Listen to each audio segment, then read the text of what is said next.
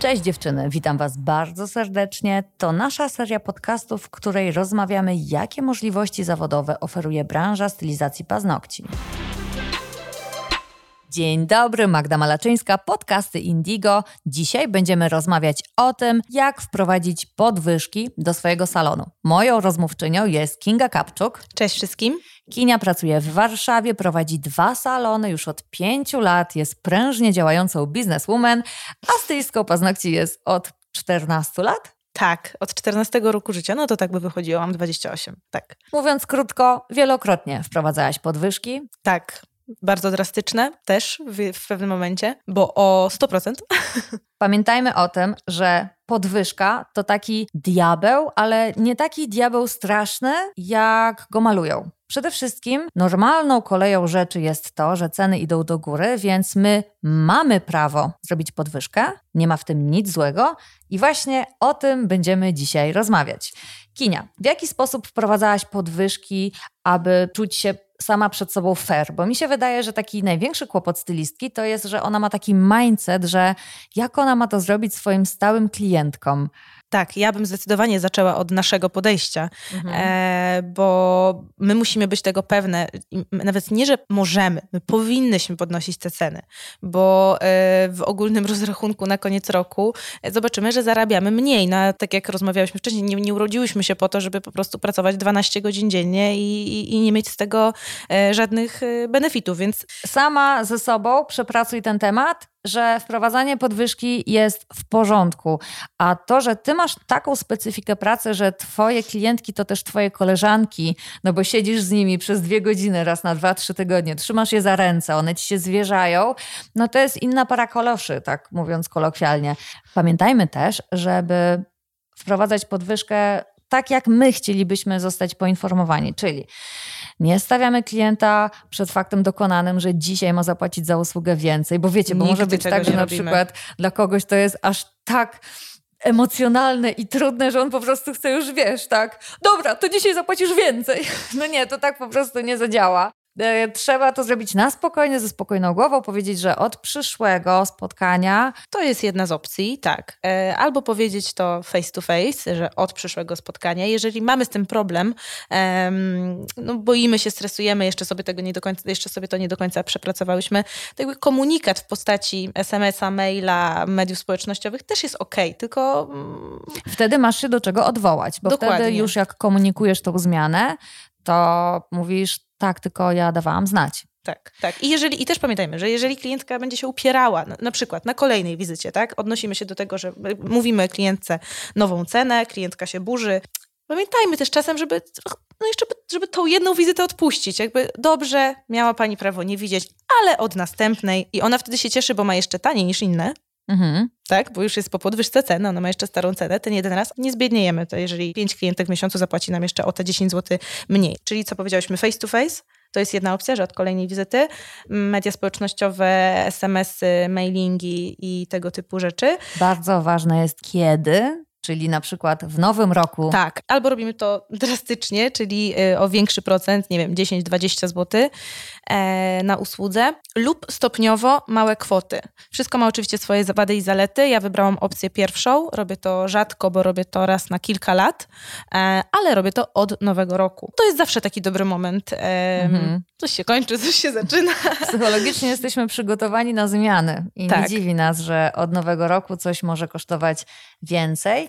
A z drugiej strony ta taktyka z podnoszeniem cen co 3-4 wizyty o 2, 3, 4 zł, to nie jest głupie. To się praktykuje, więc to musi jakoś działać, bo, bo to się też dzieje mhm. i, i taki model, mam wrażenie, jest na przykład u fryzjerów, mhm. prawda? Nie. Nigdy nie wiesz, ile zapłacisz. Ja nigdy nie wiem, ile zapłacę. To, to też się sprawdza, ale na przykład z moim zdaniem e, trafi się grono klientek, które będzie to denerwować, tak? Będzie mhm. to frustrować, że po prostu nigdy nie wie, no bo jakby z fryzjerami też jest podobnie. I na przykład, jeżeli ja mam koleżanki, które to denerwuje i one zawsze pytają przed usługą, ile zapłacę? Ja chcę wiedzieć, ile zapłacę. No i oczywiście on może wtedy podać te widełki, ale pyta. Mhm. Więc są klientki, które to denerwuje, więc ta druga strategia no nie zawsze się sprawdza, tak? Z drugiej strony, jeżeli się do tego przygotujesz, to zobacz, zakładasz sobie 20% podwyżkę na przeszczeni mhm. roku. Więc robisz co kwartał 5% podwyżkę. I wychodzisz na tym jeszcze lepiej, dlatego że ten poziom kolejnej o 5% ci wzrasta, więc finalnie, patrząc na to sumarycznie, pewnie zrobisz tą podwyżkę o jakieś 20-30%. Właśnie chodzi mi o to, że e, te częste podwyżki trochę trudniej jest wytłumaczyć w taki logiczny sposób. Przyjrzyjcie koniecznie koszty i sprawdźcie, czy tych podwyżek nie zacząć już od ręki, czy dopiero. Chociaż nadchodzi nowy rok, więc to jest idealny moment. Jeszcze jeden protip od Kini, żeby nie używać słowa podwyżka, tylko Zmiana lub korekta cennika. Dokładnie. Słuchajcie, mała rzecz, a jednak może zrobić robotę. Nie komunikujmy, że te ceny wzrastają, tylko że cennik ulega zmianie. Jest zaktualizowany. Tak. Oto jest zaktualizowany cennik. W jaki sposób komunikujemy podwyżkę? Bo to też jest ważne, słuchajcie, nie tylko treść, ale i forma, w jaki sposób to zrobimy. Przede wszystkim bardzo jasny i prosty komunikat. Bez tłumaczenia się, Mm, bez emocji, żeby tam nie było czuć emocji i waszego smutku, że musicie to zrobić, e, bo jak już, jak już to powiedziałyśmy, musimy być tego pewne, e, że robimy fair. Mm, bardzo jasny, prosty komunikat. Jakby nie dajmy pola do dyskusji, nie dajmy w, w, mhm. te, w tym komunikacie pola do dyskusji, typu y, cennik ulega zmianie, ponieważ nie wiem, wzrosły koszty. w ogóle nie, nie, ma, nie ma ponieważ. Jeżeli trafi się e, klientka, która będzie chciała podyskutować, miejmy po prostu kartkę dla, dla tych mniej pewnych może dziewczyn. E, miejmy kartkę z wypisanymi powodami, dlaczego to robimy. My jesteśmy ze sobą fair. Jeżeli przekonamy tą klientkę, że to jest fair, to ok. Jeżeli nie, to pamiętajmy, że też czasami warto odpuścić. No, Dokładnie, takie bo dyskusje. co najgorsze może nas spotkać, jeżeli zrobimy podwyżkę i klient nie będzie zadowolony.